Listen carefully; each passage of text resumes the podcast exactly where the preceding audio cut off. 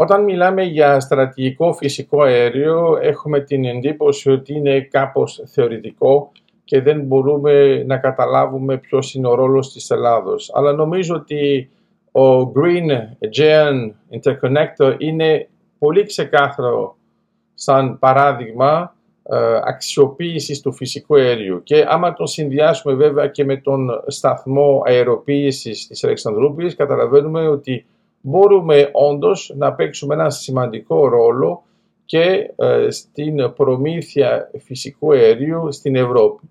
Άμα κοιτάξουμε τα πράγματα ε, ορθολογικά, μπορούμε να δούμε το εξής. Μιλάμε πάρα πολύ για τον αγωγό Ismed και αυτός έχει δώσει ένα παράδειγμα για το τι μπορεί να γίνει στη συνέχεια. Έχουμε μιλήσει ήδη για το θέμα της Αλεξανδρούπολης όπου ο σταθμός αεροποίησης που είναι το ανάλογο από τον σταθμό που έχουμε στη Ρεβιθούσα θα επιτρέπει να φέρουμε καράβια LNG στην περιοχή και αυτά να τροφοδοτούν στη συνέχεια τους αγωγούς οι οποίοι θα μπορούν να περάσουν από τις χώρες της Ευρώπης και όχι μόνο της Ευρώπης, της Ευρωπαϊκής Ένωσης, αλλά και των Βαλκανίων. Άρα, άμα το σκεφτούμε ορθολογικά, το γεγονός ότι θα μπορούμε να περάσουμε από την Ελλάδα στα Σκόπια, στην Σερβία, Κροατία, Σλοβενία, Αυστρία και να καταλήγουμε στη Γερμανία, αυτό είναι μια εκδοχή. Μπορεί να γίνει βέβαια και μια υποθαλάσσια διασύνδεση, η οποία θα επιτρέπει στην Ελλάδα να τροφοδοτεί την ε, Κροατία μέσω της Ανδριατικής, μετά θα πηγαίνει Σλοβενία, Αυστρία και Γερμανία. Αυτή η δεύτερη επιλογή θα είναι καθαρά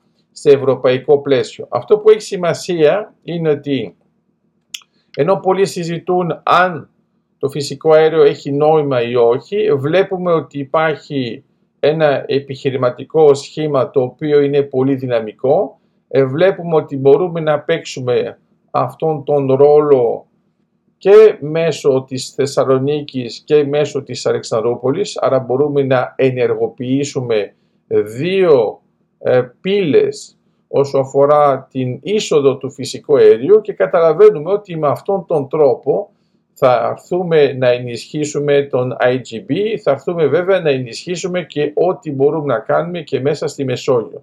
Όταν το βλέπουμε ε, ορθολογικά, ας πούμε ακόμα και ο νέος σταθμός αεροποίησης της Αλεξανδρούπολης είναι πολύ σημαντικός γιατί ουσιαστικά μας επιτρέπει να έχουμε και μέσω του Αιγαίου το αποτύπωμά μας, μπορούμε να χρησιμοποιήσουμε βέβαια και τη Μαύρη Θάλασσα, αλλά βέβαια και τη Μεσόγειο.